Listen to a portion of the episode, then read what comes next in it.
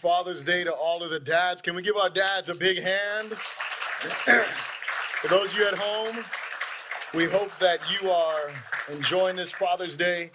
I said it first service, I have to say it second service. Dads, I pray that today you experience many, many blessings. I hope that you get to eat your favorite food.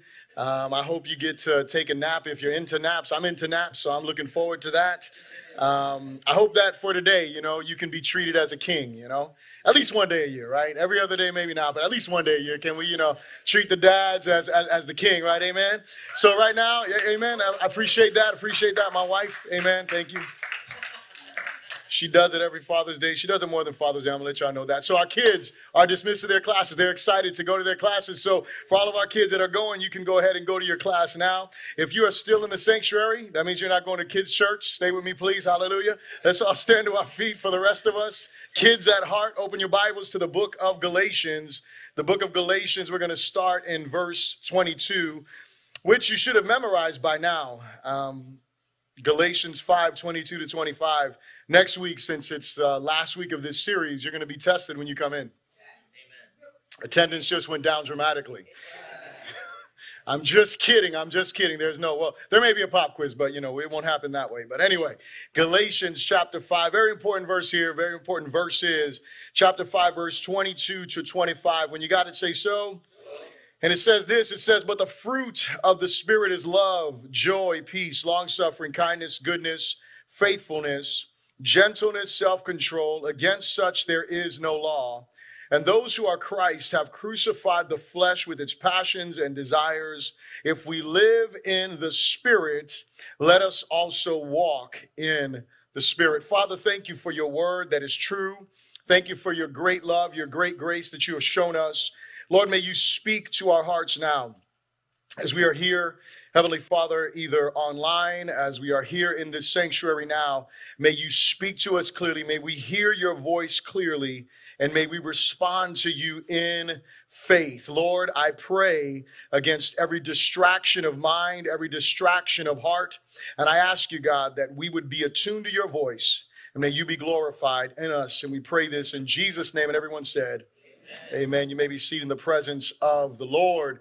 And so, as, as we have been going through the in season series, I just want to um, bring just a reminder of the whole purpose of this series. I don't know if you have looked around, if you've been watching the news, but we are living in a moment, and somebody said this that we're going through a pandemic naturally, but we are also experiencing, experiencing a spiritual pandemic as well. There's something going on within the hearts of men. There's something that is happening in this very moment. And the truth of the matter is, is that the reason why this message of the fruit of the Spirit is so important for this season that we're in is because our world is in need of life. And the fruit of the Spirit is the life of God manifesting through the church. And that's each of us as believers into a world that needs life. Different worldviews are sucking out life from the church, bringing division and bringing separation rather than being life giving. And so we as a church must be committed to bearing the fruit of the Spirit. And we don't make ourselves bear the fruit. The fruit is something that is a natural outflow of the life of God through us. So, what we have to do is make sure that we are connected. We are connected with the Lord so that way the life of God is manifesting through us. In church, I want you to realize this. When we look at the times that we're living in, and this can be so, it can become so discouraging, right? It's so dark. It's so, I mean, you go online and you read posts and you see friends that are now, are they really friends? You know, like all that kind of stuff. I mean, I've, I've, I've read people's posts where they've had to unfriend people. I'm like, why? Why? Why, why you got to unfriend someone? Because they disagree with you, right? We can't have disagreement in this culture. You know why? Because the devil has spoken this lie that you need to choose. Let me tell you something. There's only one thing you need to choose, and that's life. That's the only thing that you need to choose, right? That's the only thing that you and I have to choose because it's life or death, and that's Christ. All this other stuff, you don't have to pick a side, right? You guys know I went to the Black Lives Matter event and I wore a shirt, right? My shirt was this. It was it, the shirt said Team Black and Blue. Come on now. Why did I say that? Because I'm not going to pick one side over the other. I want justice and righteousness for all. Are you here? That's what I want. I want to bring unity, and that's the message of the church. We're supposed to bring unity to the body. We're supposed to bring unity into our world. While our world is pulling to the left and pulling to the right, we have to be the ones that say, you know what, God, I want to be the unifier. I want to be the one who is bringing life. And so the truth that we have is this, is that we need to bear the fruit of the Spirit. So here, here, here's what I want you to realize that in these midst of these dark moments, if we will be faithful to the truth now, we will be fruitful. You hear me? If we will be faithful to the truth now, we will be fruitful. See, Jesus makes it crystal clear. We're going to bear fruit based upon our obedience to his word. Are you here? If, if we're not obedient to God's word, we're not going to be fruitful. I can be obedient to whatever ideology. Pastor Aldo, he was telling me about a conversation that he was like, hey, have you ever been in a conversation that you didn't, that you were like, man, how did I get into this conversation? Anybody ever been there where you're like, what, how did I end up here? Like, you don't even know how you got there, right? And he was just in a conversation with some coworkers talking about different religions. And you know someone was saying well you know all religions are basically the same. And pastor aldo was yelling inside of his soul saying no no no no no no no no. This is not true. Are you here? Truth matters. Why? Didn't jesus say something about the truth? He said something like you will know the truth and the truth will set you free. Isn't that what he said? And so we cannot listen we can't abandon truth because it's unpopular. Are you here we can't abandon truth because it's unpopular. We can't abandon truth because people don't like it. Listen, we have to be those who are truth bearers, who are living the truth in the midst of a culture that wants to dilute and mess stuff up. We have to be those light bearers, and we bear the light through what? Through the truth of God's word, by exposing the lies of the enemy, by bringing truth to bear in every conversation, even though you don't know how you got there. Come on now. Be ready in season and out of season. That's what this message is about. There's never been a moment that I think that we need to be more fruitful than now. We have, listen, you know what? I'm going to tell you something. Uh, the, this message right now, we reach however many people we do online. You know, we have hundreds of views and stuff like that. We are never, we, this church right here is never going to change the entire world. That's just not a reality. But you know what this church can do? This church can change its world. You can change your world. You can be a light. You can be one who is bearing fruit that makes whatever's being said out there pale in comparison to the life you're living. You know why? Because they see something in you that is different than the world. They see truth in you. They see life in you. They're experiencing the reality of who God is through you. That's the whole point that Paul is making when he's talking about the fruit of the Spirit. And so I want you to think about this today as we deal with why gentleness matters. Gentleness makes truth more impactful. Gentleness makes truth more impactful. So if you're taking notes, right, it makes truth more impactful. Now, I don't know if you've heard this statement before. I mean, I know that I've said it before, heard it before, right? But I don't sugarcoat stuff. Anybody ever heard that statement before? I know you never said it. You know, I, I don't sugarcoat stuff. You know, I just bring it like it is, hard, raw. I'm like, wait a second, wait a second especially when it comes to scripture. Like, yo, you can't be sugarcoating the scriptures. But, you know, one day I was like thinking about that whole statement.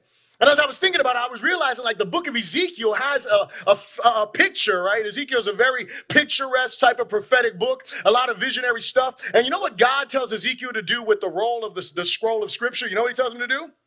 Put honey on it. Why? Because try to eat a scroll, like you're gonna choke, man, right? Like it's but if you put honey on it, right, it's like, yo, this is amazing, right? Like, I, and then when it goes down, it like hits the stomach. You, you ever been around a person? I don't know about you. I, I, you know, you've been around someone, they have a conversation with you, and they talk to you, and you're like there, and you're like, yeah, you, you know, you're right, 100% right. And, and then you walk away from them, you're like, man, they just told me off. You ever been around that person?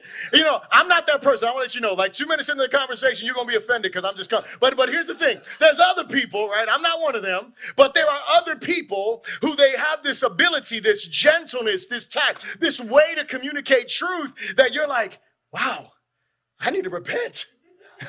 I need to make some changes. I want to do right. And so, what I'm saying is, we have to be able not to change God's word. We need to learn to present God's word in a way that's going to make great impact. See, I'm the kind of guy, and just natural, my natural tendency is I like to make points. I'm going to give you three points today because I'm a point guy. Are you here? But here's what happens what happens is we can get caught up in making a point rather than making a difference. Especially in today's day, because everybody wants to make a point. Come on now, even for y'all online, everybody wants to make a point now. Everybody's trying to make a point. Everybody's trying to make a statement. My question is Are our statements, are our points, are our memes, are our tweets, are our whatevers, are they making a difference? Are they doing anything to help? You know, I think in, you know, 10 years from now, what we're going to find is that our online communications and all that have done nothing to help, but they've hurt us a lot. They've caused more division and they've brought unity. But church, we need to be different. We need to know, hey man, we need to experience or, or, express this gentleness when we're bringing forth the truth of God's word. So the first thing that I would say, I'll ask you to repeat after me is this: say, we need a biblical definition of gentleness. We need a biblical definition of gentleness. And why is this important? Because we're living in a time where redefining words and symbols seems to be a normative practice. Come on now. Ah. We just redefine words because we want to make a point, right? And we want, we, we, we want to convey a specific narrative. And so what happens is this I have to make words that mean something mean something else. Come on now. You've been in those conversations. It's kind of like Common Core math. Are you here? Yeah. Just confusing. Like I know two plus two is four. However, thank thank the Lord Jesus for my beautiful daughter. She she she ensured my son passed the first grade during this homeschool pandemic. That's what it was, a homeschool pandemic. Thank you, Jesus, for a, a, senior, amen, that, that was able to step in during lunchtime and I could step out. Praise the Lord. There were, there, I, I, was talking with our guys in our connect, and we were sitting down having a conversation, and, I, and it was an accounting um, a guy who was doing an interview with some people, and he asked a question. He said he asked the people he was interviewing. He said, "Hey, what's two plus two? So the first person comes in and he says two plus two is four. He's like, "Okay, well I appreciate that. Thank you so much." Next person comes in for the interview. Next guy comes in. He says, "Hey man, what's two plus two? And he says, "Well, because there's no such whole numbers. There's not really whole numbers. What two plus two really is is three point nine nine nine nine nine. I'm not that smart, but anyway, you know whatever." It's like, okay, great, great, great. Third person comes in for the interview. He says, hey, man, what's two plus two? He looked to the left, he looked to the right. He says, what do you want it to be?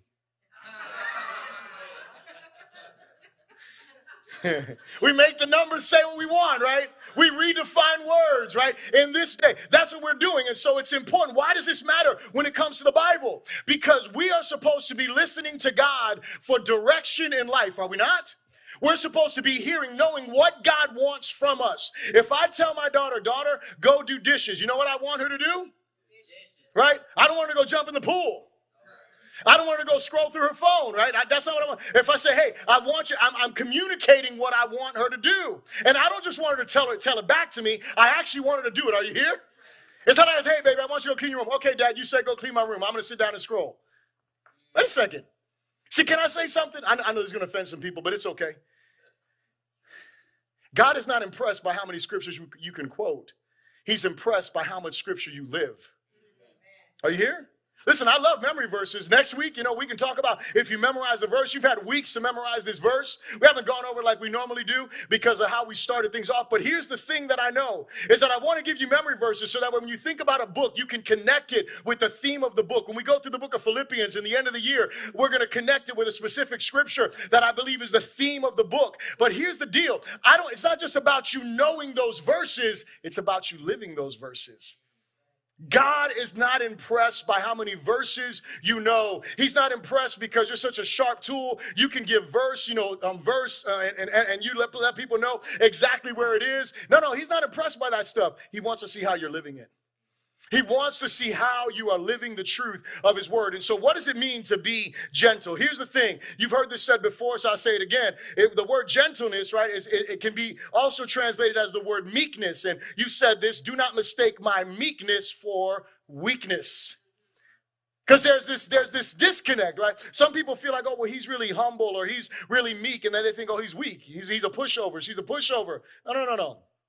That's not what this word means. When you look at this word, it, this word has, has a, connota- a connotation of being submissive. And I want you to know this. This is a long definition, so bear with me here. But this word connotes a submissive and teachable spirit toward God that manifests itself in genuine humility and consideration for others. We're going to unpack that in a moment.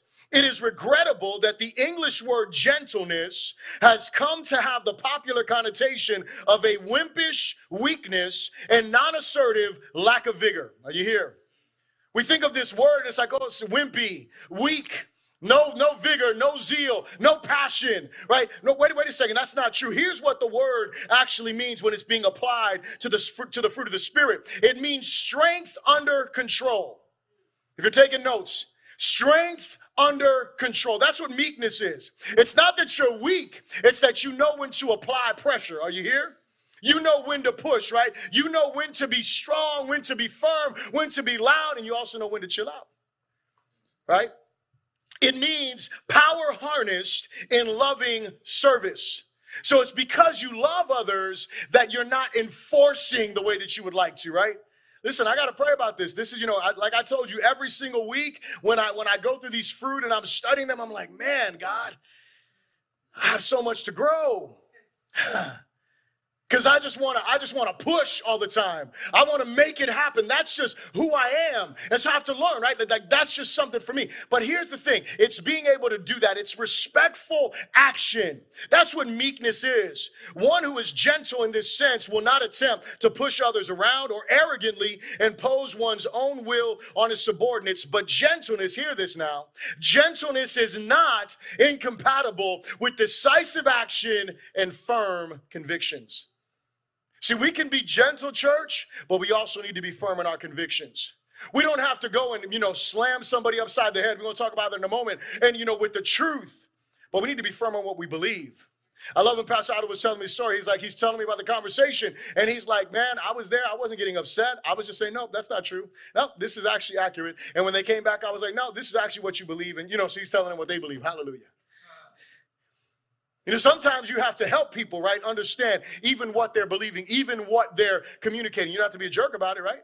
You don't have to be harsh about it, but you can communicate the truth. And so here's what we realize is this. The first thing, turn with me to the book of James, chapter 1 and verse 21. I mean, think, think about this for a moment. You know, Jesus, meek and mild, you know what he did in, in all of his gentleness? He came into the, into the temple and he flipped tables over. He chased people out of the church with a whip. Hello. That's gentle, right? Jesus said, Learn from me. We're about to look at that in a moment. But here's the deal Jesus was strong. He was meek for sure. He was he was humble for sure, but he was a man of conviction. He was a man of vigor. He was a man of power. And I say this, I love dads and I'm grateful, man. And man, let me let you know, when we saw that video and you saw those arms extended, man, there is strength in that. Man, be continued. Thank you for being dads that extend your hands to help your kids. Thank you for being dads that are lifting your kids up. We need men like that in our culture, but not just in our homes, but outside of our home, men that that, that exemplify and demonstrate demonstrate, demonstrate strength in the midst of this culture in this moment. I want you to look at James chapter 1. I hope you turn there. James chapter 1, verse 21. James, I love the book of James. He's very pointed in the way that he communicates, very challenging in the way he communicates. Look what he says in verse 21. James 1, verse 21. He says this, therefore, lay aside all filthiness and overflow of wickedness.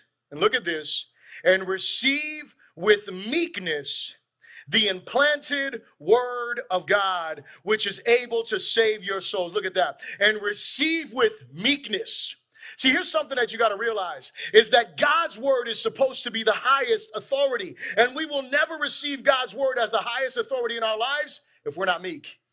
If we're not humble, you want to know why? Something else will be the highest authority in our lives. Something else will be the highest authority in our lives. But when we come to God's word with meekness, with humility, with surrender, what we're saying is, God, I don't know all things. No matter what I feel, I don't know everything. No matter how I think, I don't know everything. No matter how I was raised, I don't know every single thing. Therefore, I receive your word. Why? Because your word is able to deliver my soul. So to, so, so to walk in meekness, if you can't walk in meekness before God, then guess what? You're never going to walk in meekness with others. Pride is the biggest hindrance. It is the biggest hindrance to us receiving, to us hearing, to us applying and obeying God's word. It's when we don't have a humble heart before God's word, we want to do it our way. We think we have all the answers, or we're okay. We're going to continue in our vicious cycle of insanity. That's what we want to do. Are you here? See, when there's no meekness, you know what you do with God's word? You're always looking for the loophole.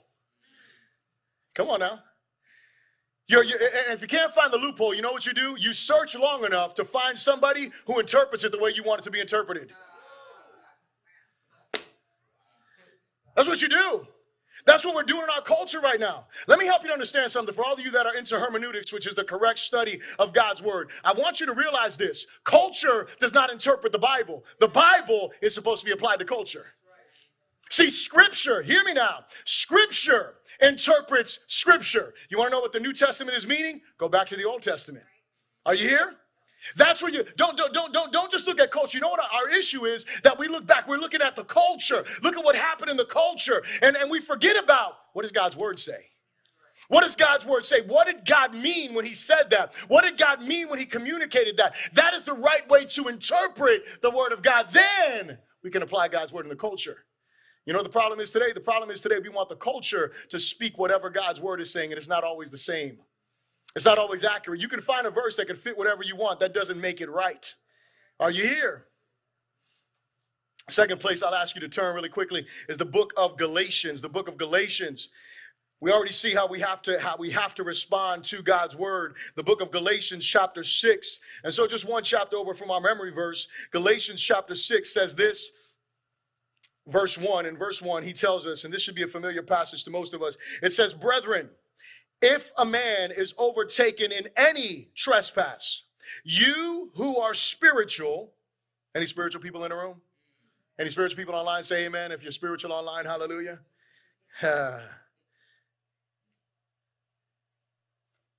you who are spiritual, restore such a one in a spirit of gentleness considering yourself lest you be tempted also.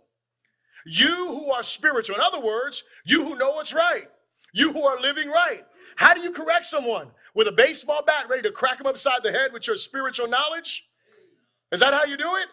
Or do you come to them with a brokenness in your spirit do you come? Can, can, I tell you one of the greatest issues in our day? One of the greatest issues. The reason why we're not able to have conversation is because there's no spirit of gentleness when you're disagreeing with me. There's, listen, all you got to do is just peruse your, your, your Facebook feed. Just look at the way people are talking. Someone says something. We live in the age of outrage, according to Ed Stetzer, right? I believe it. He wrote a book, The Age of Outrage. I, I encourage you to read it. But in this moment that we're living in, man, are we coming in a spirit of gentleness or we got an axe to grind? How are we coming at each other? Because the way that we come at each other with brothers and sisters, I loved it. Pastor Caleb got up here. Him and I hadn't even talked about anything online or anything like, like that. And he went up there he let us all know, man, y'all are eating and devouring each other online. Where's the love, people? Especially for brothers and sisters. Like, are we coming in a spirit of gentleness? Are we even coming? Because I love the way the text says it. The text said, those who are overtaken in a trespass, not because they offended your opinion. Come on now. It's because you care about their soul. We can differ on opinion. I can assure you, some of us, we are going to die and go to heaven. And in heaven, in the midst of the praise break, we're still going to be in disagreement. Come on now. We still are going to be disagreed on stuff on earth. All we're going to say is, well, he knew best. Glory to God. I still disagree with you, right? We're going to come and rub each other and say, hey, I made it. You didn't think I was going to make it, huh? I still disagree with you, glory to God, right? Like that's just a, I mean, I mean, think about that, right? I mean, we, we may never agree on our opinions on stuff, but man, we got to be gentle with one another, especially with each other, because if we're not gentle with each other, you know what that means? That means that we're not showing each other love. And Jesus said we would be known by our, our love, not by our sharp comments. Some of us missed that, but anyway. Second Timothy, turn me to Second Timothy. I want you to see this. Second Timothy chapter 2. And we're actually going to read Second Timothy chapter 2. We're going to start reading in verse 23. And then we're going to finish in verse 26. But I want us to focus on verse 25. But here's what it says in verse 23. This is so important for the days we're living in. But avoid foolish and ignorant disputes. Hallelujah. Let's close the Bible. Let's go home. Amen. We don't need to go any further than that. Let's avoid, right, these foolish, these, these ignorant disputes. Why does Paul say to avoid them? Knowing that they generate strife. You know who's the author of the strife we're having in the church? Let me say it to y'all. It ain't Donald Trump. I know y'all, some people feel that way. No, it's not. You know who it is? It's the enemy. That's who it is. That's who it is. Some oh, it started five years ago. No, it didn't. I got a meme for that. I'm not going to share it, but hey, check it out. This is the thing we have to understand. What we have to understand is this is that we have an enemy that wants us to strive, to be striving with one another, to be divided with each other, to be hurtful toward each other, to be hateful for each other. And you know what he does? He'll pick and choose and use anyone he can use to make us start pointing fingers and start biting and devouring. But what we should be doing is avoiding those foolish arguments, those things that don't lead to anything. Verse 24 says this, and a servant of the Lord. Now let's see if y'all reply. Who is the servant of the Lord? Who? No, no, say, who is it? We, us. We are servants. That means that this applies to all of us in the room, right? Not the pastor, not the elders, not the leaders, all of the church people. And all the church people said, it's all of us. So you're under the same, the same, uh, I'm not, I'm not gonna say condemnation, but you're under the same call as I am, as you are. We're all under the same call. Now look what he says here. He says, and a servant of the Lord must not quarrel, but be gentle to all. Hmm. Gentle to all. Oh, that's so powerful. Gentle to all. I was listening to these two brothers have a conversation. He said, when Jesus brought in the idea of not just loving your neighbor, but loving your enemy, he revolutionized everything. Because it's easy to love someone you like. Try loving someone you can't stand. or try loving someone who likes someone you can't stand. Come on now. That's all it is today. It's loving someone who disagrees with you. And so what happens is what? We are supposed to be gentle with all, what? Able to teach, patient, and look at this, this is verse 25. In humility, correcting those who are in opposition. If God perhaps will grant them repentance so that they may know the truth and that they may come to their senses and escape the snare of the devil, having been taken captive by him to do his will. You know why gentleness matters so much? Because there are people who are opposed to the gospel. Some of them are sitting right in our pews. Some of them, we call them brothers and sisters, and they are enemies of the truth, for whatever, for whatever reason there is. And, and what we have to realize is that if there is any hope for them to come to the knowledge of the truth, for them to escape the snare of the enemy, you know what that means we have to do? That means we have to be committed not only to truth, but also gentleness as we present the truth. Humility as we present the truth so that way they can hear beyond the truth. They can hear the Lord who is speaking. Listen, I want you to know this does not mean that if you're gentle when you present the truth, that they're just going to say, wow, I need Jesus. Oh my goodness, you were so gentle. I really need the Lord, right? that is not what the text is saying. What Paul is saying is this if there is any hope, it's more likely, hello, that if you are gentle, if you're just like cramming and gen- man, they're gonna be like, I don't wanna hear none of that stuff. But when you're gentle, when you're patient, when you're teaching, when you are coming, when you're coming that way, guess what? Man, I can hear the Lord through you. I told you guys the story. I'll share real quick. We were sitting at a, we, we were in California, got on a bus. I never forget this, man. This has to be one of the probably one of the most amazing evangelistic experiences I have. I sit on the bus talking to a, a, woman and her husband. They were actually from Seattle. We're obviously from Florida, and we're sitting on the bus, and uh, you know we're getting into a conversation, and they got off the bus before us, and so my you know my wife was like, "Man, why didn't you share the gospel with them?" I'm like, "Why didn't you?" I am not the only one with a mouthpiece here, right? Like we're both. Anyway, The Lord has a great sense of humor. We went to the movies, we ate dinner, we're sitting at the bus stop, and guess who shows up at our stop? That same couple. So now I'm like, all right, Lord, you must want me to share the gospel. I was going to say, babe, you want to share? Because I know you were talking to her. I just want you to know I did not say that to my wife. I was thinking all of this, okay? Just because at moments, there are some moments that I'm gentle, right? Not, not, not often, but you know, and, and that. But anyway, we started having a conversation. So we start talking, and I don't know how the conversation came to Jesus, except Jesus brought it there. And let me tell you something. You guys know me, right? I am very clear. I am very direct when it comes to the truth of, of Scripture. I'm not going to candy. Well, I will. I will honey it up. We'll do that, okay? But I'm not going to dilute it, is what I mean. I'm not going to take away from the sting of the truth by, by, by, by pandering to somebody's ideologies or whatever the case is. And as we sat there, and I felt like it was a pretty intense conversation. My wife can attest, I wasn't raising my voice like typically, I wasn't like preaching at the woman, but I was definitely evangelizing her. And I remember one moment, the reason why I share this story with you, because there was one moment where this woman said something. This is the reason why it changed my heart. Is as, as strong and as tough as I was being about the gospel and the love of God and all of that. And the whole thing, the conversation was because she was more of a universalist who believed everybody's going to go to heaven and there's got to be multiple ways to God, which is just not true. And I continue to come back to that truth, come back to that truth. And she said something that blessed my life. She said, You know what? As we're having this conversation, I feel the love of God coming through you. And so, what that tells me is that, listen, you don't need to lower the standard of truth, man. You need to be loving when you communicate it. You need to have compassion for people. You need to be passionate about the truth that you are communicating and that you are conveying so that way God can turn these people from their sins. See, the most difficult interactions that we have, right? First of all, we have to be humble before the Lord. But when it comes to each other, I don't know about you, but I'm going to tell you right now, I wish, and I, and I do, I mean, I mean this sincerely, I wish I never had to tell anybody about their business ever again. Straight up.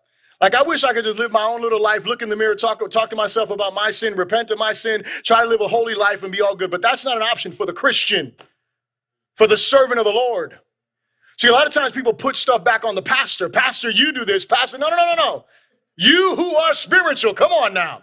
Servants of the, y'all said you were servants of the Lord, so it's all of us. And I know online you were saying that too. You're servants of the Lord also. You can't renege, you can't take that back, all right? But the truth is what? That we are supposed to be the servants of the Lord that God has called us to be. And we are supposed to be the light that is shining in the midst of these dark moments. And the most difficult conversations are those that are contentious, those that are confronting someone about something. Those are difficult conversations. But you know what? If we just come with gentleness, it's not going to say the conversation is going to be easy because I can tell you, I try to be gentle, I try to be soft, I try to be all that. And it never makes the conversation easier. Doesn't seem to, I don't know, I don't know. But I do believe it makes the conversation more palatable. And what we have to do is care about not just making a point, but making a difference. The second thing I want to ask you to repeat after me I told you the first point is the longest one. Say this with me Jesus is our example of gentleness. Turn with me real quick to the book of Matthew, chapter 11. Matthew, chapter 11, we're going to look at verse 25 to verse 30. Very important portion of scripture. Jesus tells us here to learn from him. Matthew chapter 11, verse 25 to verse 30. When you got it, say so. I only had like two so, so I'm going to wait for you guys, all right? Matthew chapter 11, verse 25. When you got it, say so.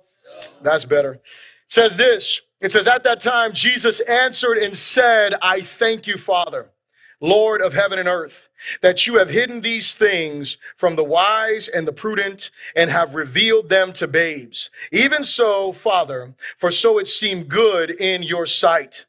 All things have been delivered to me by my Father, and no one knows the Son except the Father, nor does anyone know the Father except the, except the Son and the one to whom the Son wills to reveal him. So pause for a moment.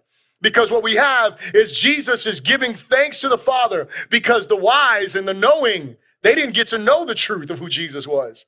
They seem to be blinded to the truth. You want to know why? It's the same thing that happens today. When you think you know it all, you're going to be blinded to the truth. When you think you have all the answers, when you think you read the Bible, when you think you've heard enough sermons, when you think you know enough about religion, all that, when you think that way, guess what happens? You become blinded to the truth. But when you humble your heart like babes, like babies. When you humble your heart before the Lord, you know what he does? He opens your eyes. He opens your eyes. He shows you who he is. And so what does Jesus say here? So Jesus goes on, he gives this invitation. This is an invitation that is surrounding salvation. He says, verse 28, he says, come to me. And you should underline these words. If you're not afraid to underline in your Bible, highlight them. Take notes on this. Come to me, all you who labor and are heavy laden, and I will give you rest. Second one, take my yoke upon you and learn from me is the third one. For I am gentle and lowly in heart, and you will find rest for your souls. For my yoke is easy and my burden is light. Here's something that we realize is that up until this point, all of the people that were in Jesus' time, they were trying to obey the law. How many of you know obeying the Bible is a good thing? Amen. A couple of people, you know, they were like, oh, okay, maybe. I'll try to convince the rest of you. I'm just kidding. Listen, obeying the Bible is a good thing. But whenever we, listen, this is what we have to understand. When we obey the scriptures, what we are doing is we are aligning our life to God's best for us. Are you here? When we obey the Bible, when we obey what the scriptures teach, we're saying, God, I want your best for me. And your best for me doesn't mean what other people may define that as, but I want your best for my life. I want your best for my family. I want your best for my business. I want your best for whatever area of my life that I am living the truth of scripture. I want to honor you. I want to glorify you. God's best is there in the text. And so what happened up until Jesus' time is that all of the people were trying to obey what the Word of God said. But you know what happens when you have God's law, but you don't have God's grace? It becomes a great burden. You know why? Because you start to realize, man, this is tough to do. I can't live this by myself. I can't do this on my own. And so what does Jesus do? Jesus tells him the first, he gives him three things, three parts of this invitation. And this, and this invitation is really important. You know why? Because this to me is the greatest way that we see God's grace, that we see God's gentleness. Jesus in his lifespan, he could have stoned people. He could have had people excommunicated. He could have done all kind of stuff. But what did he always do? He always showed mercy. He always showed grace, but he also brought truth. That's what he always did.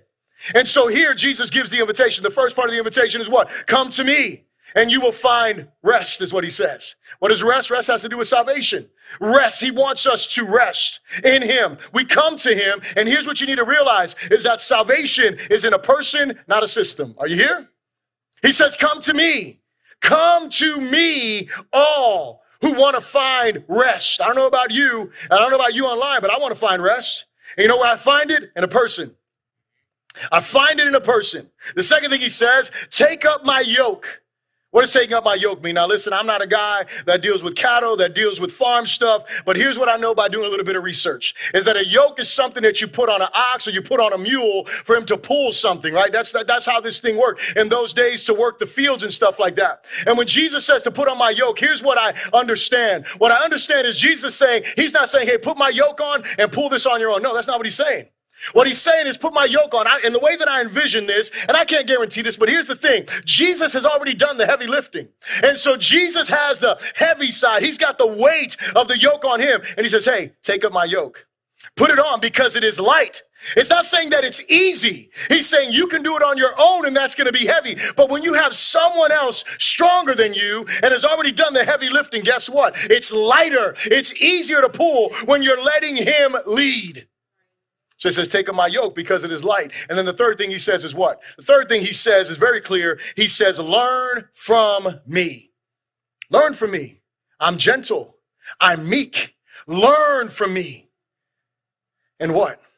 And your soul will find rest. Can I ask you a question? In the midst of everything that's going on, just in our world, pandemic, spiking numbers, you have all kind of racial tensions, all kind of unrest, all kind of division, rumors of wars, all kind of stuff that we see in the Bible. I gave first service homework, so I got to give you homework as well. I encourage you to go home, sit down with Matthew chapter 24, read through it, and just look at the news, look at what's going on. And as you read through the text, be like, huh, looks like some of this is happening. Because what Jesus said is truth. What is prophesied is true. The time is at hand. The Lord is at hand. And so what we have to realize is that what? Is that we looking at what's going on around us, you know what can happen? Here's what can happen. Our hearts don't find rest. We start to carry burdens that we should not be carrying. We suddenly need to be the savior of everyone. We suddenly need to be the deliverer of everyone. We suddenly need to be the one who is fixing every situation. Listen, we cannot fix every situation. Nor can we allow our hearts to be troubled in the way that some of us get here. We are supposed to be anxious for nothing, is what the scriptures tell us.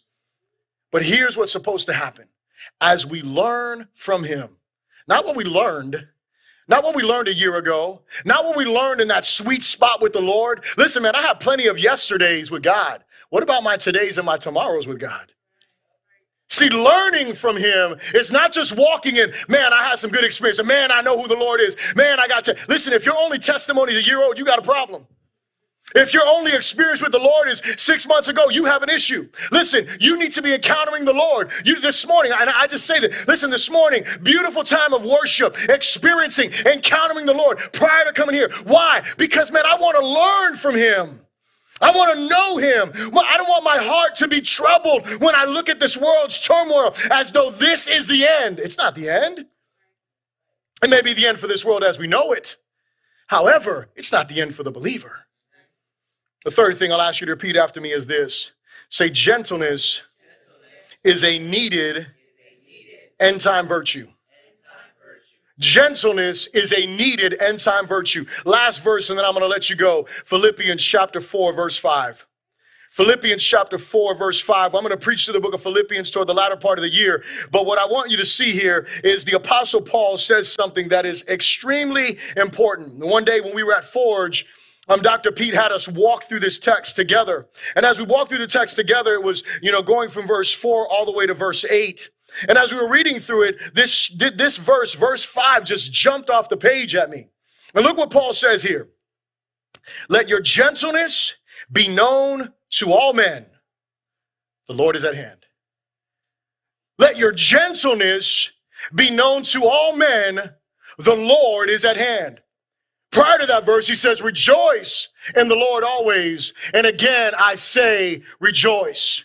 Let your gentleness be known to all men. The Lord is at hand. Be anxious for nothing, but by everything in prayer and supplication, make your request known to God. So, what does Paul do? Like, it's like this sandwich. Like in between the place of joy and the place of let, letting go of anxiety, he says, Let your gentleness be evident to all. The Lord is at hand. Listen, if you're a believer, the reason why we live how we live is because the Lord is at hand. Because we realize that while Jesus was on this earth, and this word right here uh, for gentleness is different than the one in Galatians chapter 5. This word has to do with selflessness. Because what happens when we are selfless, what happens when we are meek, is that we lay down our rights for the glory of Christ and for the benefit of others. That's what it means to be gentle. Is when you're not pushing your agenda. You're not pushing your ideology. No, no, no. You're pushing the gospel forward. You're elevating Christ. You want people to know He is the hope of the world. That's what we do as believers. We point people to Christ and the gospel. See, what happens is meekness, when we're meek, it allows us to have conversations that we would never have. You know why? Because we're not worried about the victory, we're worried about unity. We're striving toward unity. For those of you that are married, this will be helpful for you. When you argue with your spouse, you're not arguing, right, to, to see who the victor is. If you are, you're going to have problems. Hello. Because you know what? At the end of the argument, guess who's going to remain there? You and the other one. Hello. Hopefully, you guys aren't going anywhere. And so, guess what? If you're always trying to up one another, if you're always trying to get the victory over one another, if you're always trying to make a point, guess what you never do? You never come to the place of unity. It's the same thing for the church. We have to have meekness. Our gentleness needs to be known to all. You know what will happen when we have meekness? We'll be able to see progress in places that we think it's impossible. Why? Because wisdom leads. Because not my way. I don't know everything, but we can cry out to God and say, God, give us wisdom so we can move forward as a people, so we can move forward as a nation, so we can move forward as a church. Here's the thing that I love so much meekness has the ability to open up doors for the gospel that the enemy has influenced to close. See, here's the thing, guys, and this becomes so important. I need you to hear this because when we look at where we are today, man, we are, I, I think I have never, and, and, and I've been a Christian for a little over 20 years, man, I have never, ever seen the church as divided as it is today. And I'm not saying that the church has not been more divided in history because, my goodness, you go in church history, you see some serious divisions. I'm just talking about our day. More divided over issues than ever before. And can I tell you something? Listen, this is the work of the enemy. We as the church, we have to come together and we have to say, wait a second, we're not going to give place to the wicked one. We're not just going to, man, we, we cannot just be the thermometer in the culture. Are you here? We have to be the ones who dictate what the atmosphere is. You know what happens to too many of us as Christians? Too many of us as Christians, we jump into conversations, it's a hot one, and we just heat things up. We just jump right in instead of us saying, wait, wait, wait, wait, wait a second. Let me bring the truth to bear in a gentle, loving, and gracious way. I don't want to just tell you what the temperature is, I want to change the atmosphere. See, I don't know about you, but I don't want to be that person that just says, oh, well, things are in turmoil, things are bad. No, no, I want to be a person that is actually making a difference. And you know what I realize is that the gospel has the power to do it. But you know what the enemy's been doing? He's been working overtime to shut doors. He's been working overtime to make people shut their hearts. He's been using whatever and whoever. But you know we got to realize? Our battle is not flesh and blood. Are you here? There is a spiritual battle that is going on. My wife last night, this was so crazy. My wife last night, she was, she was, she obviously she's laying next to me. Praise the Lord. Um, it's a good thing, right? I didn't, I wasn't, I wasn't fighting for victory. Man, I'm going to tell you something. I've had dreams like with, you know, some spiritual warfare. But man, I was in this dream, and this was one of the dreams that I, I could actually, I, I could feel myself. I was like fighting, and, and I was, and I was trying to rebuke the enemy and she was rubbing and i could feel her rubbing me but i couldn't move. I was just i was in this in this battle and i felt this spiritual warfare that was going on. And she was there trying to wake me up. Listen you know you know what i've told my wife? Whenever you feel me like because there's some times that man i'm sleeping and i don't even realize what's going on. There is just a battle. I know some of you are like whoa listen. I don't want to experience that. I'm not telling you you're going to experience that. I'm just letting you know there is a spiritual battle that is going on. The enemy is working overtime to battle against the church because he knows the end is near. He wants to do everything he can to divide the church. He wants to do everything he can to hinder the church from being together. And so, if you're here in this room and you're feeling some kind of division and you're feeling something in your heart, or you're listening online and you're like, man, I'm not feeling that, hold on a second. You need to check your heart. Is the enemy finding a place in your life to divide you from your brothers and sisters in a moment that we need to come together? Or, or, is there something else going on in your life? Where is the gentleness that is happening? Where is the compassion one for the other? See, because here's the deal the enemy is working overtime, church. It's time for us to wake up. And that night when she woke me up and I finally woke up, you know what I did? I turned on my side and I began to pray and I began because then I could actually talk. Then I could actually breathe. When I woke up this morning and I began to engage with the Lord, I just remembered that dream and I was like, man, God, I stand against the works of the enemy. I stand against the divisive plans of the enemy. I stand against the lies of the enemy that are seeking to destroy your church. Church, understand this. I'm getting ready to close. We have the ability to bring change. And listen, I'll tell you this right now. We have a hundred, you know, hundreds of, of views that see us online. We are probably, and I say this not because I'm a man of little faith, but here's the thing. We are probably not going to change the world, but you know what we can do? We can change our world. We may not change the entire globe, but what we can do is we can change our world. We can change the people. We can let them see the fruit of God. We can let them see the truth of God and the power of God in us that brings change to their lives. Because you know what? That's all God cares about that we are faithful with what he gives us and where he places us. And so my challenge is this, and we're thinking about gentleness. Where is it that you need to grow in gentleness? Where is it that you need to grow in your exhibition of God's gentleness towards others? Because I don't know about you, but God's been pretty gentle with me. Hello. Let me say that again. I don't know about you, but God's been pretty gentle with me. See, see, see, you, you think, think, think about it now. After, I'm, not talking, I'm not talking about before you came to Jesus. After you came to Jesus. Because I know, you know, you come to Jesus and I know some of you are perfect. Hello. But for the rest of us in the room or online, man, you think Jesus should have been a little bit harder on you? He could have been. And some of you have like broke leg experiences, right? Huh. But let me ask you a question.